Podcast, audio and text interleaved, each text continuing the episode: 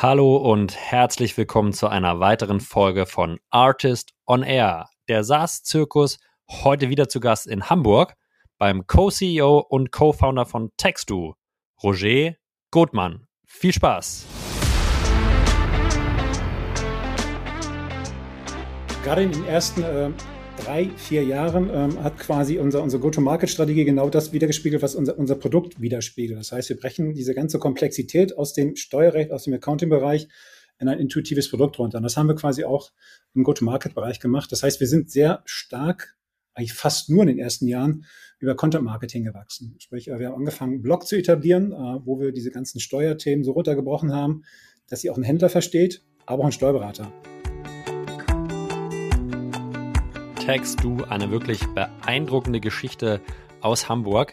Roger hat uns Einblicke gegeben in den Start 2015 und seine Reise bis zur Series B Anfang dieses Jahres, unter anderem mit Tiger Global. Hat uns Ausblicke gegeben, wo geht die Reise hin von Text2 in Richtung Operating System. Wir haben gesprochen über das initiale Wachstum und die Go-to-Market-Strategie, die bei Text2 ganz, ganz klar und sehr ausgereift über Content-Marketing funktioniert hat und haben gesprochen über Partnerships, sowohl mit E-Commerce-Systemen und ERP-Anbietern, als auch mit dem Longtail und einem hochfragmentierten Markt der Steuerberater, was es da zu beachten gibt, wie man das sauber aufsetzt, wen man heiern sollte, damit es funktioniert. Das alles und noch vieles, vieles mehr gibt's in den nächsten 45 Minuten mit Roger Gutmann und mit mir, Julius Göllner. Viel Spaß euch!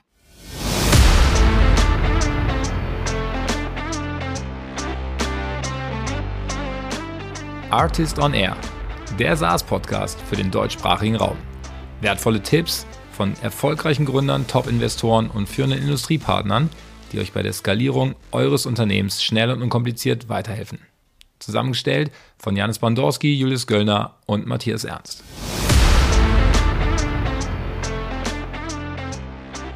Herzlich willkommen zu einer weiteren spannenden Folge von Artist on Air. Roger, ich begrüße dich und herzlich willkommen. Ja, moin, äh, moin aus Hamburg, Julius, und ja, vielen Dank, dass ich da sein darf. Moin, moin. Jetzt hatten wir ja äh, in der Folge, die heute released wurde, den Christian Steiger von LexOffice äh, zu tun. Jetzt könnte man sagen, ihr, ihr macht bei Textu äh, genau das Gleiche. Ich vermute, das ist nicht der Fall. Ähm, vielleicht für alle, die euch noch nicht kennen, die dich noch nicht kennen, kannst du uns mal abholen. Was macht ihr bei Textu und was ist deine Rolle da? Genau, also äh, kurz, kurz zu meiner Rolle. Also ich war mal zwölf Jahre lang Finanzbeamter, also äh, quasi das Gegenteil eines, eines Unternehmers, wenn man, wenn man so ein bisschen überspitzt formulieren will.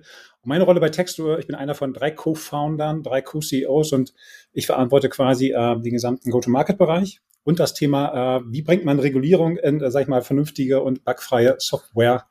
Äh, das ist so, das ist so mein Part. Und äh, ja, was machen wir bei, bei, bei ähm, Textu?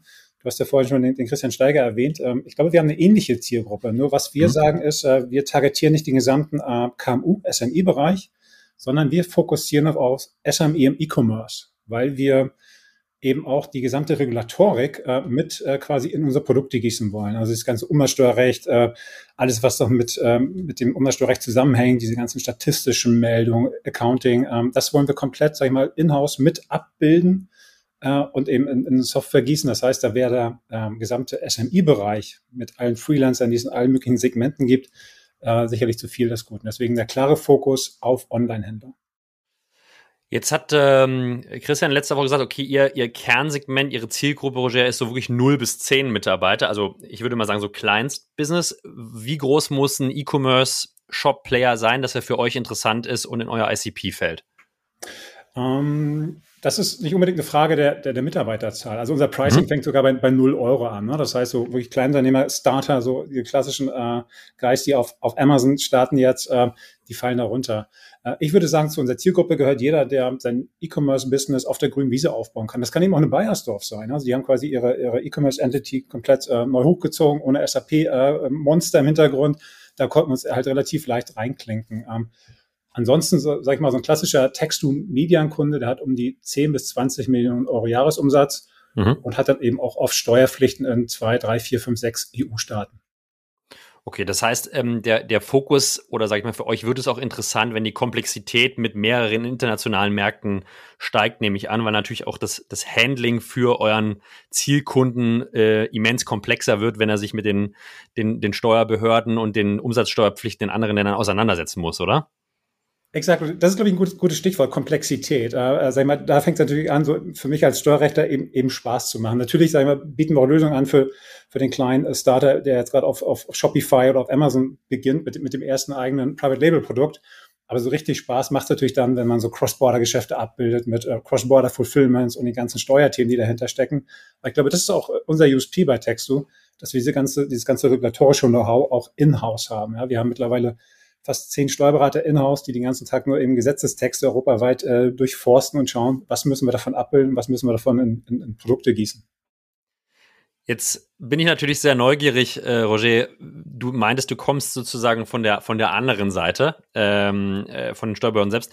Was war damals der Pain, den du gesehen hast oder der, der Need am Markt und was hat dich damals bewegt, sozusagen ins Unternehmertum zu wechseln? Das, das war so ein schleichender Prozess. Also ich habe dann immer mal gemerkt, ich war so Ende, Ende äh, 30 und äh, Ende, Ende 20 war ich da, also gar nicht so alt. Und habe gemerkt, okay, die Arbeit an sich äh, macht schon Spaß. Ne? Ich, ich war dann einem Bereich tätig, wo man so international Arbeitsgruppen gearbeitet hat, Umsatzsteuerbetrug bekämpft hat.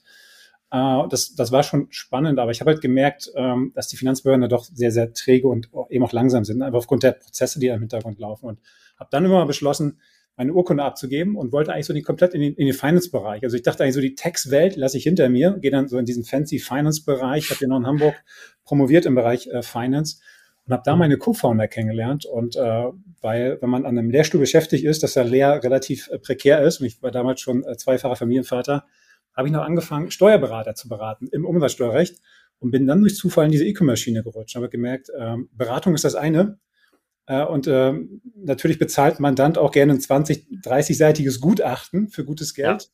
Aber er will natürlich auch eine Lösung haben. Ja, und die Lösung ist eben, wie kriegt er seine Amazon, seine Shopify-Daten eben steuerlich bewertet und wie meldet er sie beim Finanzamt im Ausland und wie auch immer. Und äh, da ist die, eben die Idee zu Texto entstanden. Ich hatte das Glück, dass meine beiden Co-Founder eben auch mit am selben Lehrstuhl waren und eben auch sehr tech-affin sind, deutlich tech-affiner als ich es damals war. Und äh, genau, so ist die Idee entstanden.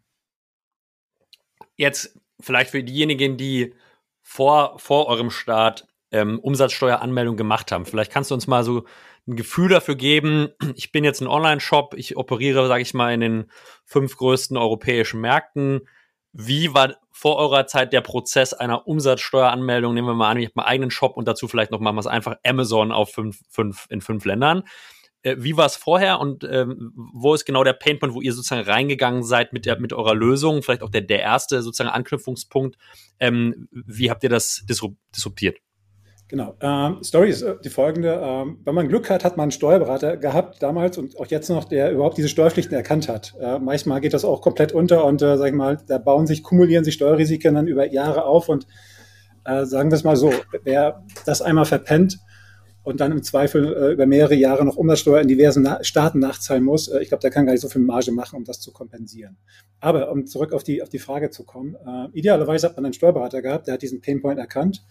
Der hat sich dann quasi meistens über die Außenhandelskammern wieder einen Kollegen in den jeweiligen Staaten gesucht, hat dann die steuerliche Registrierung mit denen angestoßen. Die kostete damals pro Staat irgendwo zwischen 2.000 und 4.000 Euro. Nur die Registrierung, damit ich eine Steuernummer bekomme im Ausland und hat dann mit diesen äh, vier, fünf, sechs Kollegen im Ausland irgendwie einen Prozess vereinbart, dass er in jedem Monat irgendwie Excel-Dateien in einem speziellen Format zuschickt. Also, okay. ja, und das für, für einen Wahnsinnspreis. Äh, ich glaube, die Preise lagen damals noch pro Staat, pro Monat auch nochmal irgendwie um die 300, 400 Euro. Nur für die mhm. Meldung. Ja, also das okay. heißt, äh, da musste man schon ordentlich was an Umsatz machen, um, um auf eine ordentliche Marge zu kommen. Und dass das natürlich, sag ich mal, neben den Kosten auch wahnsinnig fehleranfällig ist, weil wenn ich da irgendwo eine CSV-Datei hinschicke und äh, wird das Ganze in Excel geöffnet, das ist zerschossen. Ich meine, den Pain kennt man und äh, dass das natürlich dann nicht sicher sein kann, das ist, glaube offenkundig.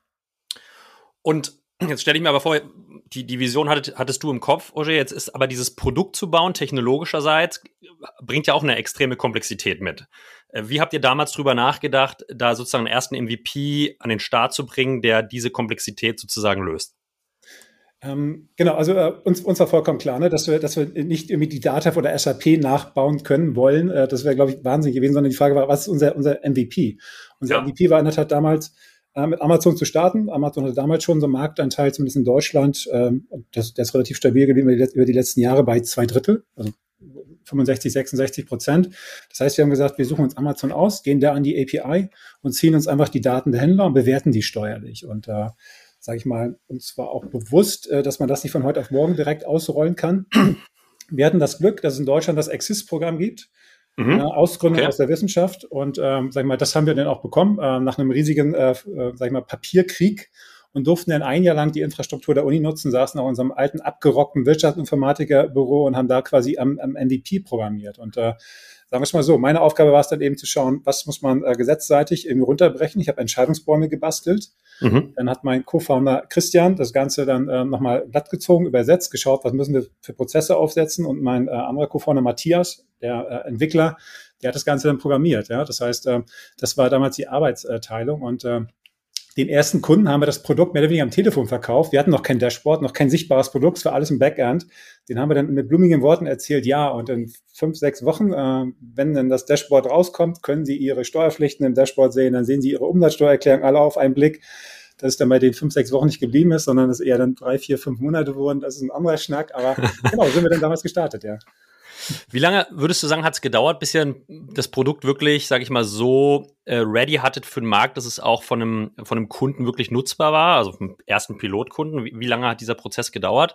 Und äh, vielleicht hast du noch Einblicke, wie, wie dieses Exist-Programm, ich glaube, ist immer noch ein spannendes Thema. Ähm, wie war das strukturiert? Was habt ihr daraus bekommen? Und ist es vielleicht auch was, was du empfehlen würdest? Aber Step by Step, wie lange hat es gedauert, bis ihr den MVP sozusagen ready hattet? Ähm, das hat ungefähr ein Jahr gedauert. Also bis man wirklich auch Texte buchen konnte, ohne dass jetzt irgendjemand im Hintergrund nochmal die Daten per Hand anfassen musste. Ja, ähm, das hat dann in der Tat ungefähr ein Jahr gedauert. Also nur das, nur das Amazon MVP. Also dass wir direkt an die Amazon API gehen, Daten ziehen, bewerten, dann, dann im Ausland melden. Das hat in der Tat ein gutes, gutes Jahr gedauert. Und äh, wie gesagt, da war Exist wahnsinnig hilfreich. Ähm, was steckt hinter dem Exist-Programm? Hinter dem Exist-Programm steckt ein Stipendium für maximal drei, drei Co-Founder ich glaube, mhm. es sind so um die, waren damals, glaube ich, so um die 3000 Euro im Monat, nicht äh, rückzahlbarer Zuschuss. Dann darf man noch die Infrastruktur der Uni nutzen und kriegt noch irgendwie ein Sachmittelbudget von roundabout 30.000 Euro, das man dann noch einsetzen kann für zum Beispiel Werkstudenten oder, oder dergleichen. Also ich kann das wirklich nur jedem empfehlen. Trotz des, äh, trotz des bürokratischen Aufwands würdest du sagen, lohnt sich definitiv, oder? Das, das lohnt sich definitiv. Man braucht einen gewissen langen Atem. Äh, also das hat bei uns am Ende des Tages gut, äh, sag ich mal, acht, neun Monate gedauert. Vom ersten Antrag äh, schrieb es dann bis, bis zur Zusage. Ähm, also braucht man schon, wie gesagt, einen äh, relativ langen Atem. Äh, LOIs von, von potenziellen Kunden oder, oder Partnern äh, schaden da sicherlich nie. Aber ja, ich kann es jedem nur empfehlen. Das äh, ist auf jeden Fall ähm, den Aufwand wert. Jetzt seid ihr damals mit dem von dir beschriebenen Use Case gestartet. Ähm, glaube 2015, wenn ich richtig bin. Jetzt habt ihr äh, Anfang des Jahres, Ende letzten Jahres eine extrem erfolgreiche Series B Finanzierungsrunde gemacht. Das heißt, auf dem Weg von damals zu heute ist sicherlich was passiert, können wir gleich mal sprechen, wie, wie ihr dieses Wachstum auch äh, strukturiert habt und was ihr gemacht habt. Aber wo steht ihr heute äh, mit Textoge? Was ist sozusagen euer heutiger Stand und was ist auch so ein bisschen die Vision nochmal nach vorne geschaut, weil ähm, das, das, das viele Geld, was ihr eingesammelt hat, ist sicherlich äh, ein sehr guter Wachstums, ähm, Wachstumsschub, aber ich vermute auch, ein Teil davon wird ins Produkt gehen und ihr habt eine Vision, wie das Produkt äh, weiterentwickelt wird.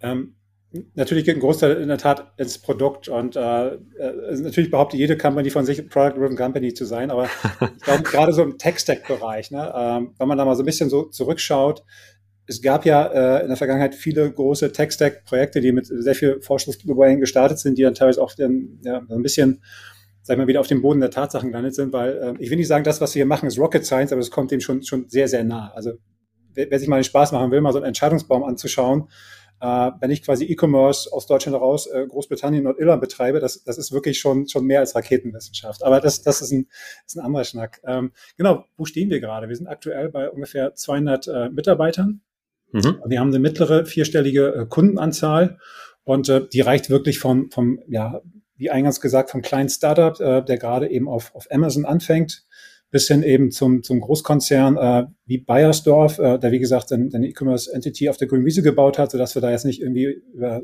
wahnsinnig aufwendige Onboarding-Projekte uns in SAP einklinken müssen und sag ich mal über die bekannten Namen so im E-Commerce, ne? Snorks, äh, Ankerkraut, äh, äh, Little Lunch, das, das sind alles Kunden von uns.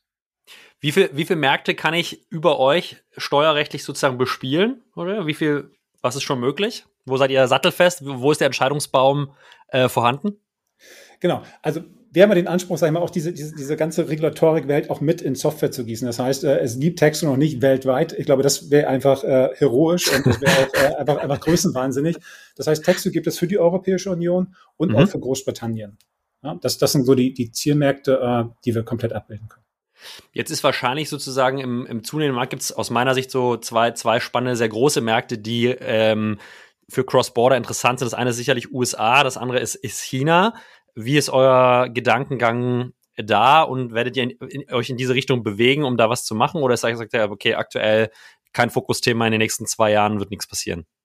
Hm, hättest du mich das vor zwei Jahren gesagt, hätte ich gesagt, ja, ich glaube, der nächste logische Schritt und äh, hätte wahrscheinlich jeder, jeder VC zugestimmt, äh, wäre wahrscheinlich die USA gewesen. Ähm, einfach, weil das regulatorische Umfeld da schon gesettelt ist. China ist so, was so Sales Tax betrifft, noch so ein bisschen am, am Anfang. Insofern wäre wahrscheinlich der nächste logische Schritt, wenn man nur in dieser Umsatzsteuerdenke ist, äh, sicherlich die USA gewesen. Ähm, aktuell muss ich ganz klar sagen, ist das kein Thema von uns, äh, für uns, weil wir ähm, die Produktausrichtung äh, eher in ein vollumfängliches Financial Operating System gerade äh, schieben. Das heißt, mhm. äh, Umsatzsteuer ist immer noch, sag ich mal, einer unserer, unserer USPs, äh, eine unserer Hauptprodukte. Dann kommt das Thema Accounting dazu. Und was wir eben auch merken, ist, dass, äh, sag ich mal, viele äh, Händler, aber auch zunehmend deren Steuerberater, auf Steuerberater kommen wir sicherlich gerne zu sprechen, auch sagen, Mensch, schaut mal, Texo Guys, ihr habt da diese ganzen Daten über euch in der Datenbank liegen. Ähm, ich brauche für diverse Zwecke, sei es jetzt ähm, Financial Forecasts, sei es jetzt ähm, zu schauen, okay, wann habe ich die nächste Lücke bei einer Zwischenfinanzierung, äh, sei es bei der Frage, ähm, ich habe hier überhaupt äh, 100 Produkte im, im Portfolio, ähm, mache ich mit denen überhaupt mit, mit allen Produkten Gewinn? Also wie sind meine Deckungsbeiträge eigentlich bei diesen 100 oder manchmal auch 10.000 Produkten?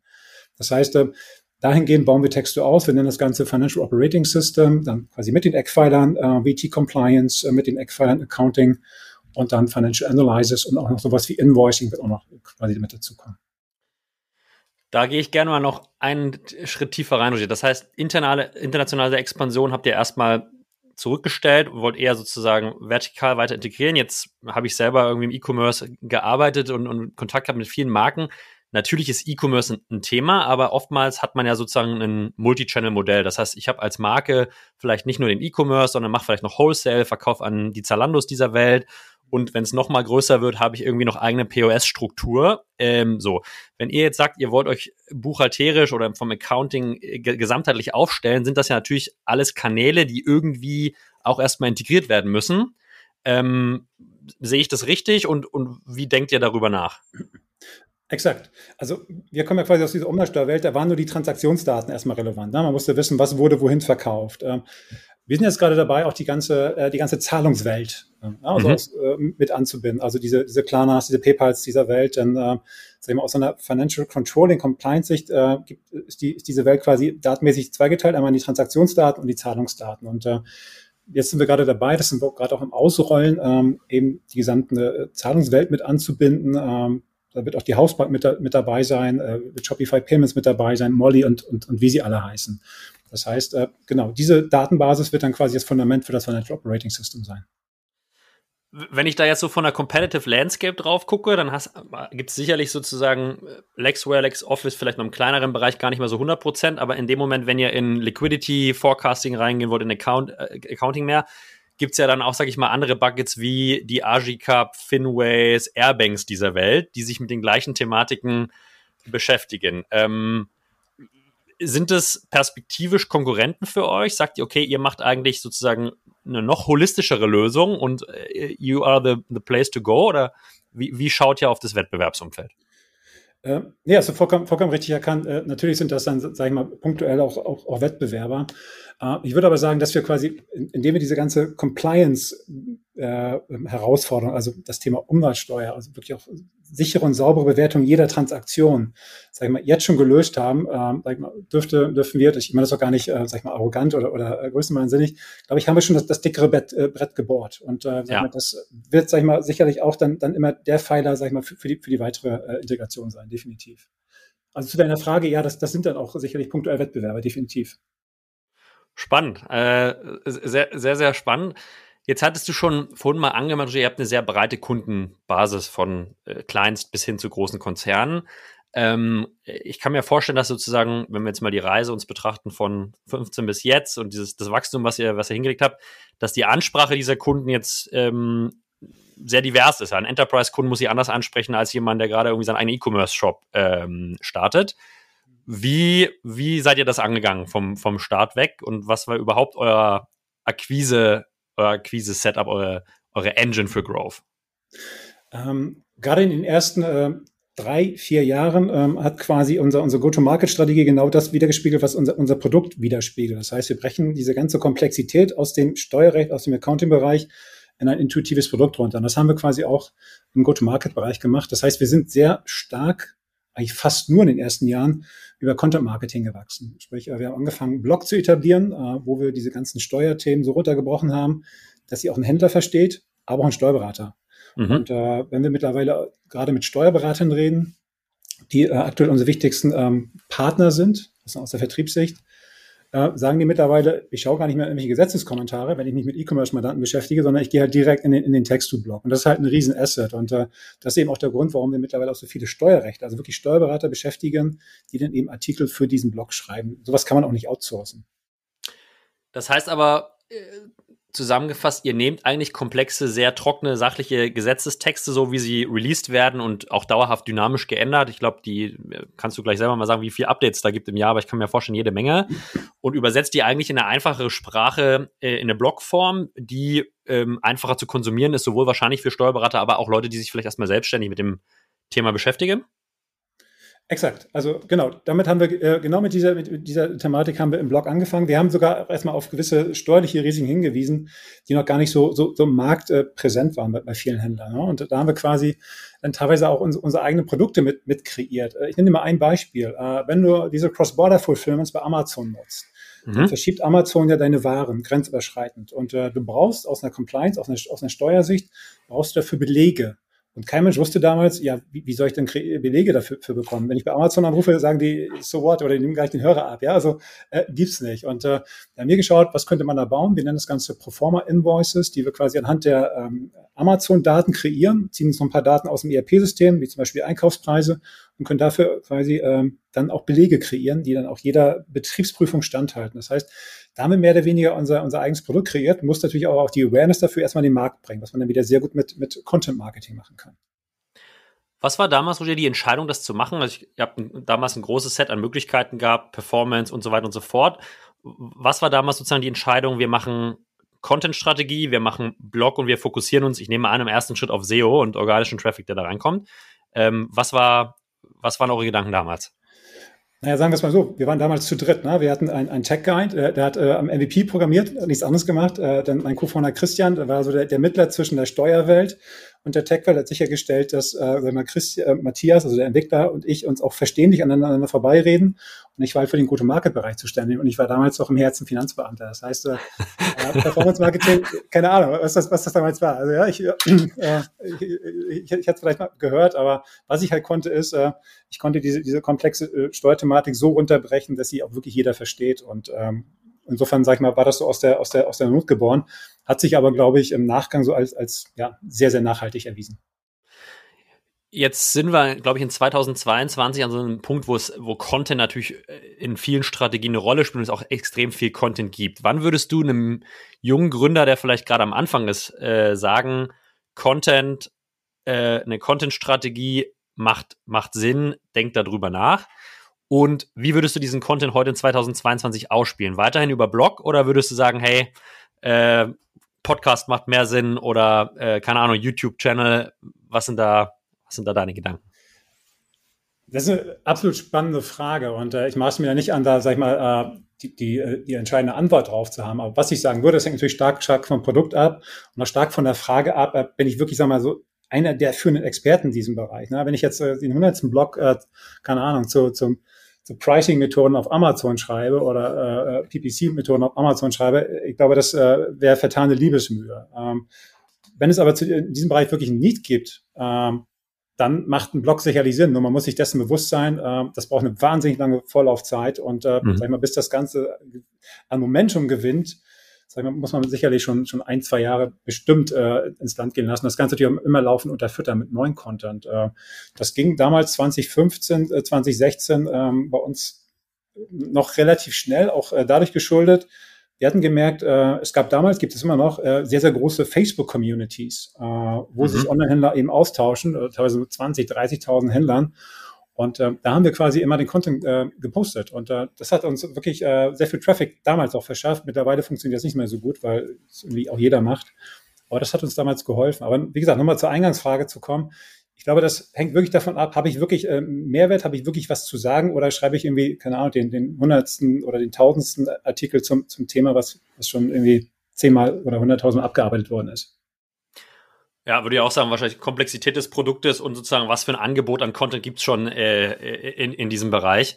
Ähm, ich meine, so einen Blogartikel zu schreiben, weiß, weiß glaube ich, jeder, der sich das schon mal gemacht hat, also erfordert Zeit und Konzentration und ist auch jetzt nicht so leicht. Wie viel, wie oft habt ihr damals Content gepostet? Wie viele Artikel habt ihr geschrieben oder in, de, in dem Falle du? Und wie seid ihr dann, sage ich mal, von du schreibst die Artikel weitergegangen zu, hey, irgendwie seht ihr, das funktioniert? Wie habt ihr sozusagen diese, dieses, dieses Content-Modul, dieses Content-Team dann weiter aufgebaut?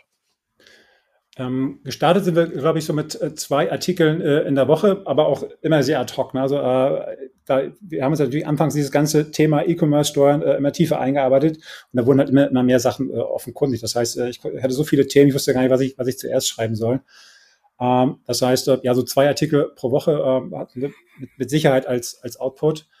Und äh, was auch äh, viel geholfen hat, ist, ähm, dass wir quasi über diese Artikel auch immer in Diskussionen gekommen sind mit Steuerberatern mhm. und mit Händlern. Also da wirklich so, so eine Kommunikation aufgebaut haben, sei es über Facebook-Gruppen, sei es über die Diskussionsfunktion oder sei es, dass sich äh, Steuerberater im Nachgang äh, quasi mal per Mail bei uns gemeldet haben und gesagt haben, ja, aber was ihr da geschrieben habt, also richtig traue ich euch da nicht. Äh, zeigt mir doch mal, was ihr, was ihr drauf habt, so im übertragenen Sinne. Und äh, das heißt, da haben sich dann auch wirklich so Kommunikationsstränge auf, auf, äh, aufgebaut. Und äh, Natürlich ist das Ganze nicht wirklich skalierbar nachhaltig, wenn das äh, quasi nur, nur einem Unternehmen macht. Und äh, insofern, ja, war ich ganz froh, dass wir jetzt mittlerweile auch viele wirklich Steuerberater quasi in-house haben, die das dann übernehmen.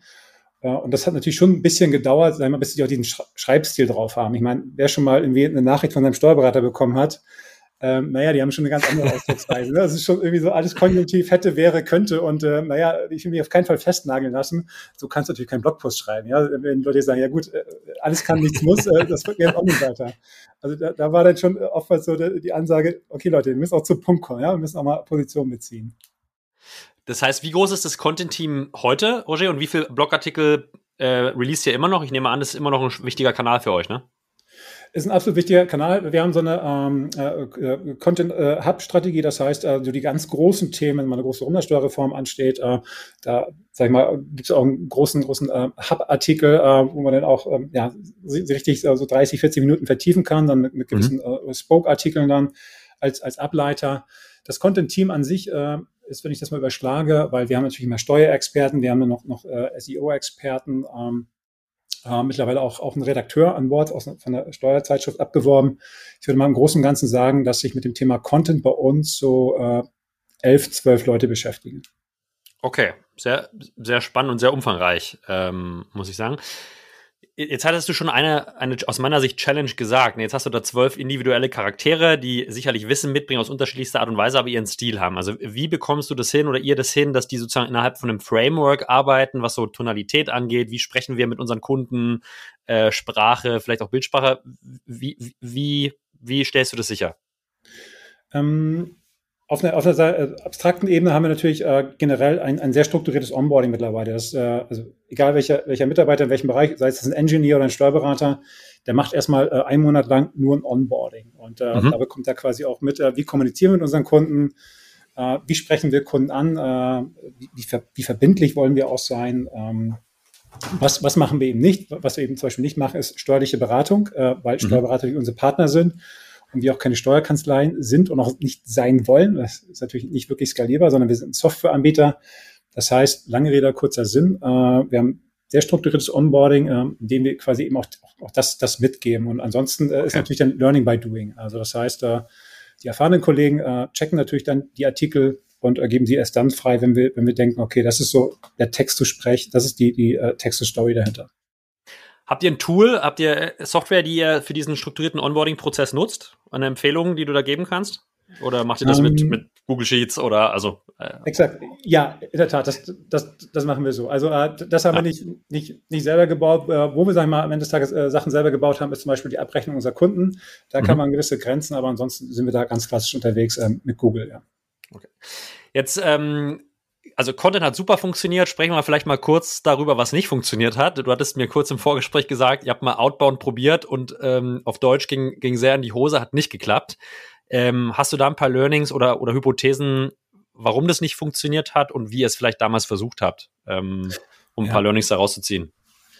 Ähm, also wir sind da groß geworden quasi mit, mit, mit einer äh, Content-Strategie. Äh, das heißt, am Ende, des, am Ende jedes Blogpost gab es ein Call to Action, buchen Live-Demo bei uns. Und dann äh, ja. ja. kamen die Live-Demos rein, dann hat man den Kunden das so innerhalb von 30, 40 Minuten das Produkt erklärt. Und die Conversion Rate lag damals äh, ungefähr bei 30 Prozent. Mittlerweile liegt sie, würde ich sagen, bei äh, Richtung 50 Prozent. Ähm, das mhm. heißt, äh, da können wir auch die äh, Effizienz steigern. Aber das ist, das ist die, das war die Text-to-DNA. Wir haben halt versucht, mit den, äh, mit den, mit denselben Leuten quasi auch eine Outbound-Strategie aufzubauen.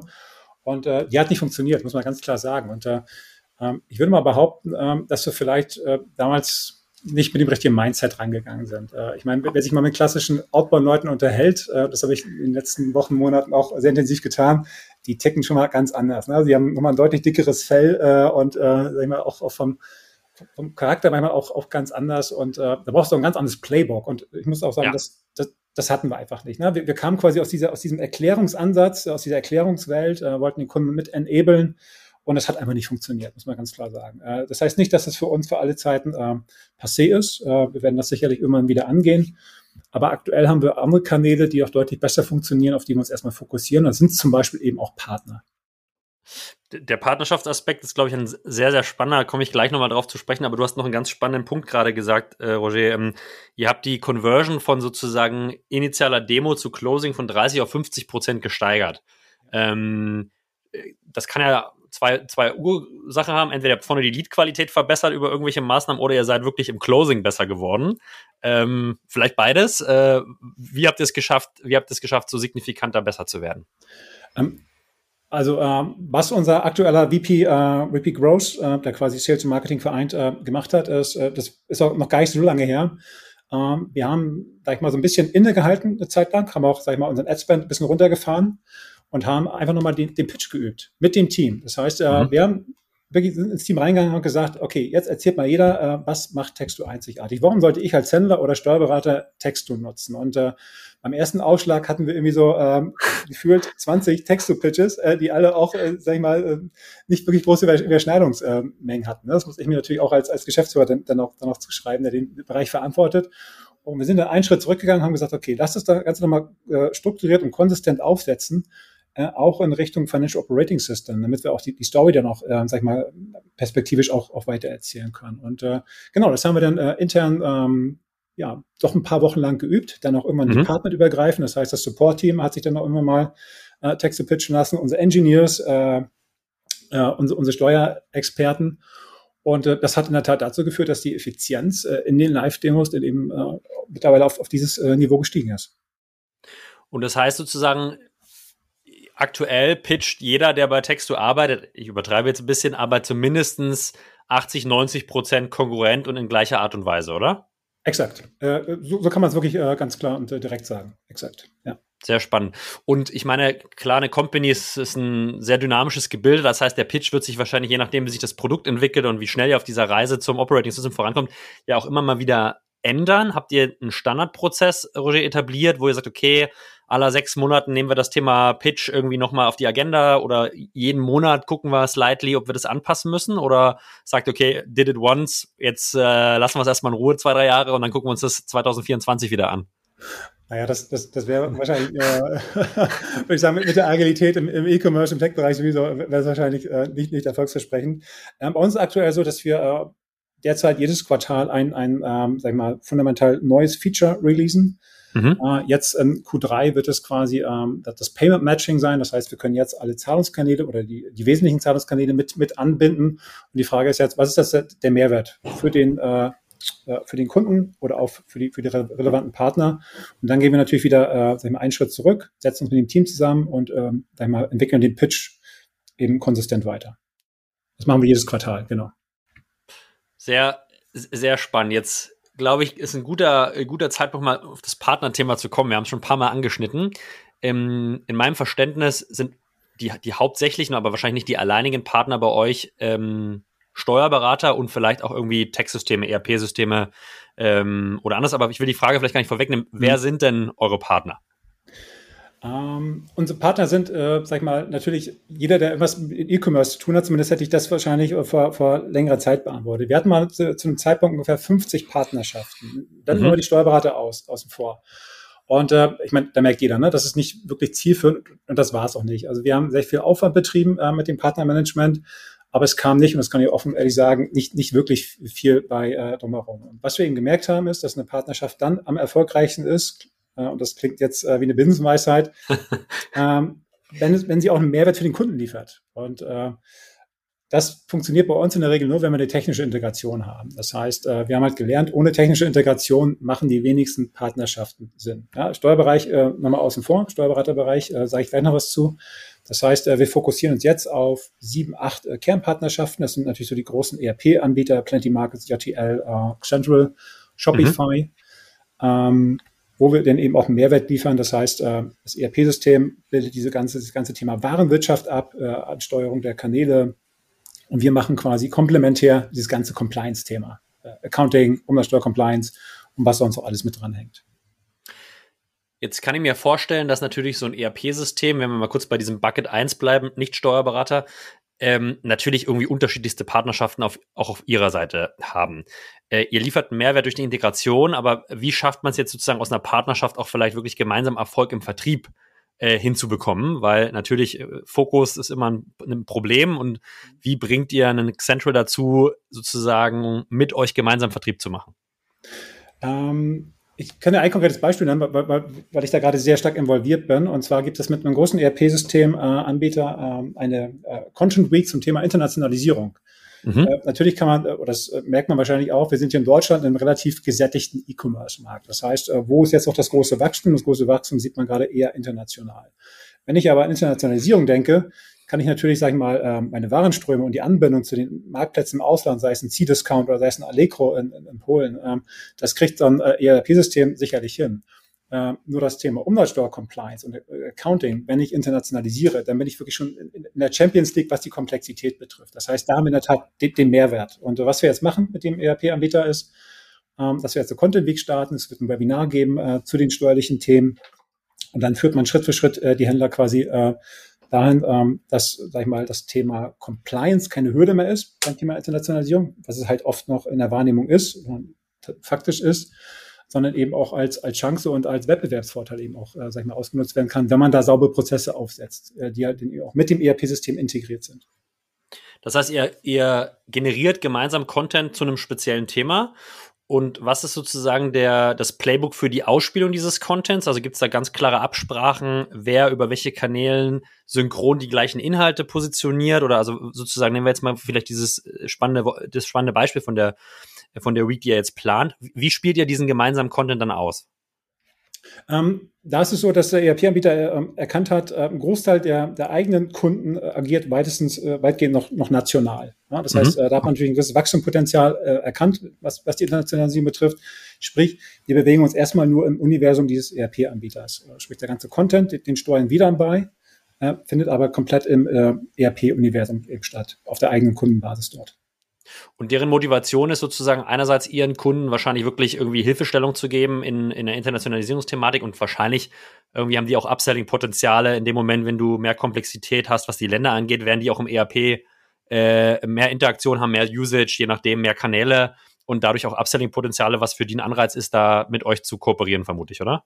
Äh, in der Tat. Also natürlich sind auch die, die meisten SaaS-Modelle und dazu gehören natürlich auch ERP-Systeme äh, oftmals ja umsatzbasiert. Ne? Das heißt, wenn ich ja. internationalisiere, komme ich natürlich oft, oftmals in eine gewisse Wachstumsphase, ist das die Hoffnung. Und was man natürlich dann auch seinen eigenen Kunden eben auch mit als, als Mehrwert mitgeben kann, ist auch ein Wettbewerbsvorteil. Das heißt, äh, ja, also ich äh, als ERP-Systemanbieter habe hier einen kompetenten Partner, der auch integriert ist Äh, und mit uns zusammen kannst du eben das Thema Internationalisierung sauber und sicher abdecken. Und äh, genau, das sind, glaube ich, so die beiden Treiber dahinter. Jetzt ist aus meiner Erfahrung heraus so, eine, so ein Partnerschaftsmodell ja irgendwie nichts Einmaliges, was man einmal macht, sondern ist ja eher wirklich, äh, hat eine Langfristigkeit, ja, lebt von der Beziehung, die man da aufbaut. Wie gebt ihr diesem Thema intern in eurer Org-Struktur Relevanz? Also wie habt euer Team aufgebaut, was sich mit diesen acht großen Partnerschaften abseits der Steuerberater beschäftigt? Genau, also ähm, die bekommen von uns alle einen eigenen direkten Ansprechpartner, ähm, ähm, der eben auch dafür, dafür sorgt, äh, dass äh, der Partner immer das aktuelle Pitch-Deck hat, äh, sag ich mal, immer äh, die aktuelle Produktübersicht hat, auch immer versteht, äh, sag ich mal, wo stehen wir gerade produktseitig und wo wollen wir auch die, die, die nächsten Monate hin. Und äh, idealerweise ist natürlich so, da sind wir noch nicht, aber auch da wollen wir hin, dass wir dann äh, quasi auch äh, ja mal gegenseitig dann bei äh, Team-Meetings mit dabei sind, bei gewissen Kickoff-Veranstaltungen mit dabei sind und äh, deswegen auch ganz klares Statement von uns. Wir fokussieren uns nicht mehr auf 50 Partnerschaften wie vorher, sondern ja. wirklich auf sechs, sieben, acht große äh, Kernpartnerschaften äh, mit einer technischen Integration und äh, sag ich mal, auch, wo auch die, die Teammitglieder dann auch sehr auf Augenhöhe und auch regelmäßig miteinander austauschen. Weil das, auch das ist ein Learning, wenn man nicht regelmäßig miteinander redet und einen festen Ansprechpartner hat, ähm, dann versanden Partnerschaften sehr, sehr schnell wieder. Würde ich absolut unterschreiben, ja. Und dann bekommt man da auch wenig Mehrwert raus. Was würdest du sagen, sind so Profile, die für so einen Partner, Partnermanager, Account Manager äh, gut sind? Was, was, für, was für Eigenschaften müssen diese Leute mitbringen? Äh, eine Menge Empathie, äh, eine Menge Empathie, äh, open-minded, äh, natürlich äh, absoluter Kundenfokus. Ähm, ansonsten sage ich mal, ist Erfahrung, also wir, wir haben es mal eine Zeit lang versucht, äh, auch da sehr erfahrene Leute äh, einzustellen. Ähm, die haben dann irgendwann versucht, so ihre, ihre eigene Agenda irgendwie so, so auszuspielen und äh, mhm. ähm, das, das hat nicht so wirklich gut funktioniert, muss man, muss man fairerweise sagen. Insofern äh, sind wir auch da wieder einen Schritt zurückgegangen, wirklich auf, auf ja, frische äh, Köpfe zu setzen äh, und ähm, funktioniert zumindest aktuell sehr gut. Wir sind sogar in der Tat aktuell auf der Suche nach, äh, nach, nach, nach einer weiteren Partnermanagerin. Also wer da noch Interesse hat, äh, kann sich jederzeit gerne bei uns melden direkt bei Roger über LinkedIn äh, anschreiben, wer Lust hat, äh, sich dem, dem Thema zu widmen. Haben wir dieses Modul 1 verstanden, irgendwie sehr, sehr fokussiert auf eine gewisse geringe Anzahl von großen Partnerschaften. Jetzt haben wir noch, sage ich mal, so den Bucket 2 oder irgendwie wahrscheinlich ein hochfragmentierter Markt an Steuerberatern. Ja, also äh, eigentlich genau das, das Gegenteil, aber natürlich mit einer extremen ihrerseits wahrscheinlich starken Bindung zu ihren Mandanten. Ja, also mit den Steuerberater wechselt man jetzt, glaube ich, nicht so oft. Ähm, ja, was ist euer Playbook, mit, mit denen zu kooperieren? Weil ich habe verstanden, es sind auch wichtige Partner für euch. Absolut. Also wir unterteilen das Thema bei uns bei Textu in ähm, E-Commerce-Partnerschaften und äh, Steuerberaterpartnerschaften. Und das Team, was, äh, sag ich mal, mit Steuerberatern redet, mit Steuerberatern Austausch steht, nennt sich Tax Advisor Solutions. Wird auch angeführt durch einen Steuerberater. Äh, der, der kommt sogar von, von Zeitgold, kennt vielleicht der eine oder andere noch, äh, weil auch ein äh, relativ äh, groß gehyptes äh, Tech-Stack. Und was ist die Strategie dahinter? Also ähm, was bei Steuerberater nicht funktioniert, ist halt äh, knallharter Sales. Also das, das, das funktioniert nicht. Also deswegen haben die auch alle auf der Visitenkarte und in der Signatur stehen Taxavisor Solutions und nicht irgendwie Taxavisor Sales oder was auch immer. Okay. Und du musst halt mit Steuerberatern auf Augenhöhe, auf Augenhöhe reden. Äh, unsere Strategie, ähm, unsere Strategie bei, bei Texto ist am Ende des Tages äh, Enablement. Das heißt, mhm. äh, ich habe es eingangs schon gesagt, der Blog, der wird mittlerweile als so eine Art Gesetzeskommentar äh, schon, schon wahrgenommen. Wenn Steuerberater irgendwie sich belesen wollen, gehen Sie in den Blog. Was wir auch anbieten, damit starten wir jetzt im September, sind Online-Trainings.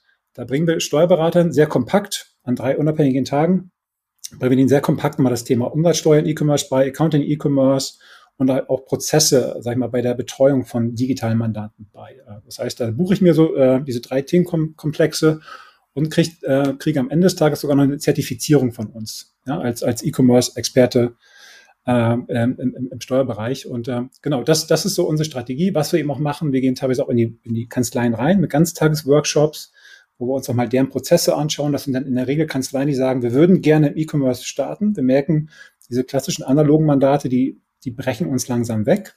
Mhm. Wir würden gerne starten, aber wir wissen nicht, wo wir, wo wir anfangen sollen. Und da gehen wir wirklich äh, in die Kanzleien rein mit ein, zwei Leuten, schauen uns die Prozesse an und äh, gucken eben, was kann man, ähm, sag ich mal, dort vielleicht neu aufstellen, was, für, was an Hintergrundwissen braucht man eben noch, um, sag ich mal, da auch ein skalierbares Geschäftsmodell mit, mit aufzubauen. Ne? Also das Ganze ist wirklich sehr, sehr partnerschaftlich äh, ausgerichtet, aber natürlich immer mit dem Fokus eben auch Textu als äh, den Standard im E-Commerce zu etablieren. Gar keine Frage. Jetzt kenne ich so ein bisschen Roger aus anderen Partnerschaftsmodellen, dass sozusagen der Partner einen gewissen Share of Revenue an eurem Produkt bekommt. Kann mir vorstellen, dass das in diesem Bereich bei den Steuerberatern schwierig, ich weiß gar nicht, ob überhaupt legal ist, kenne ich mich rechtlich zu wenig aus, ähm, aber zumindestens wahrscheinlich äh, frag, fragwürdig. Ähm, ist die Motivation für den Steuerberater neben der inhaltlichen Weiterentwicklung und vielleicht sozusagen der, der Öffnung eines anderen Mandantenkreises vielleicht auch einfach sozusagen durch diese E-Commerce-Mandate mehr Geschäft zu machen oder haben die schon auch einen, also incentiviert ihr die auch monetär an, an euren Umsätzen? Also monetär äh, nicht direkt, weil das ist verboten. Ne? Also das, ja. das, ist verboten. Also Kickbacks äh, dergleichen äh, ähm, äh, dürfen nicht gezahlt werden. Weil na klar, ich meine, wir sind hier Deutschland Steuerberater, das ist schon eine Institution, die müssen natürlich auch unabhängig sein. Ja. Was ich auch vollkommen verstehen kann. Äh, und da suchen wir auch keine Schlupflöcher. Ne? Also mit der indirekten, sag ich mal, äh, Incentivierung meine ich eigentlich, dass wir Steuerberater befähigen, ähm, da wirklich ein skalierbares Geschäftsmodell äh, draus zu bauen. Ähm, wie gesagt, äh, ich habe es ja eigentlich gesagt, mit diesen Workshops gehen wir zum Beispiel in die Kanzleien und schauen, wie kann man gewisse Prozesse aufsetzen. Ansonsten ist der, ist der Mehrwert wirklich, äh, ich kann mit Texto jetzt nicht mehr klassisch ein, zwei, drei Mandate betreuen, die mir dann jeden Monat ihre Daten selber direkt zu schicken, per CSV, per Excel, sondern ich habe jetzt einen Standard und kann über diesen Standard äh, jetzt die dreifache, vierfache, fünffache Mandantenzahl abwickeln. Das ist äh, die Motivation dahinter.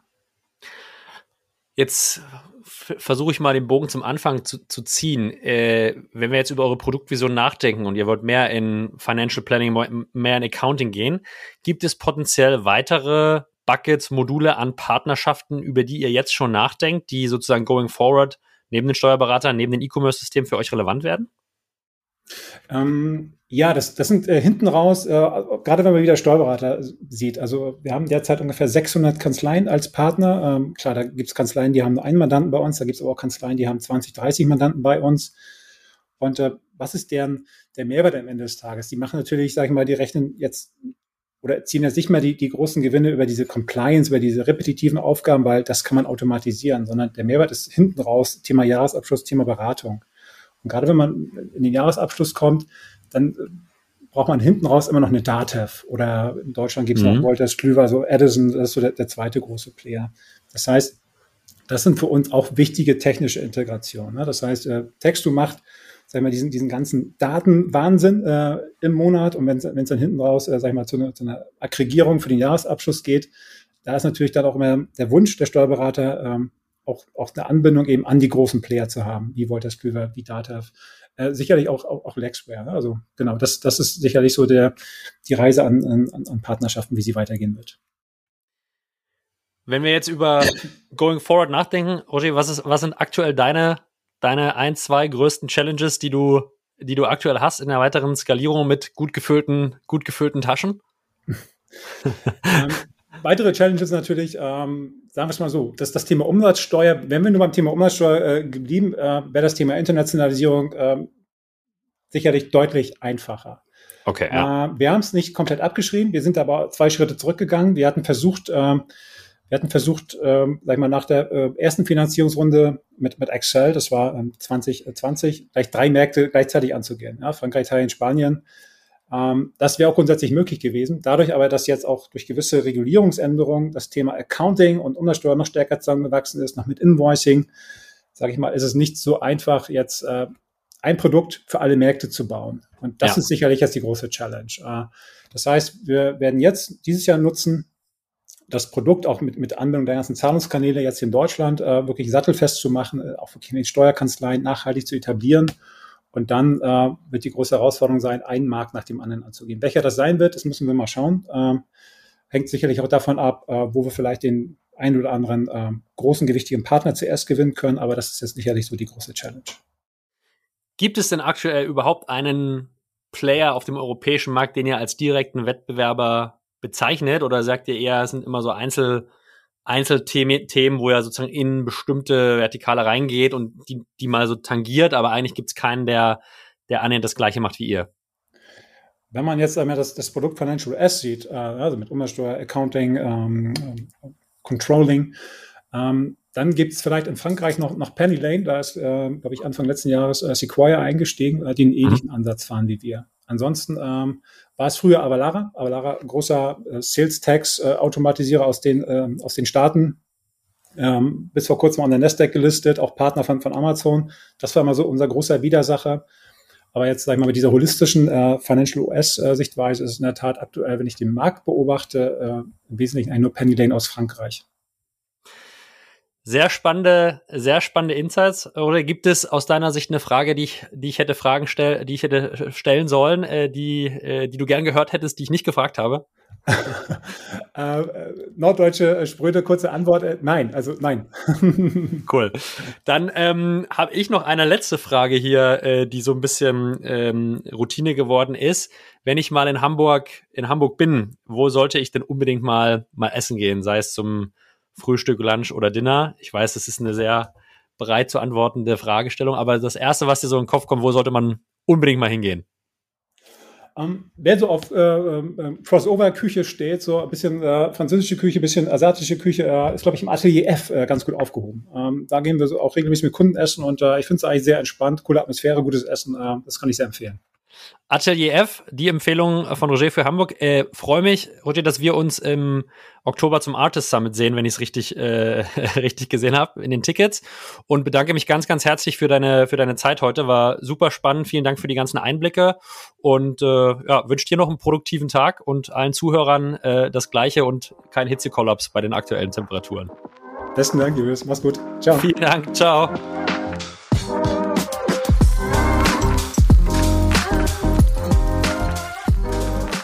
Ihr Lieben, vielen Dank fürs Zuhören auch in dieser Woche. Ich hoffe, euch hat's gefallen und ihr konntet wie immer was mitnehmen. Wenn dem so ist oder wenn dem auch nicht so ist, freuen wir uns natürlich über Feedback von euch. Gerne per E-Mail an mich, julius at artist.net oder direkt per LinkedIn. Schreibt eure Gedanken, eure Wünsche und vielleicht auch mal einen Namen, äh, den ihr gern hier in der Show zu Gast haben wollt und hören wollt.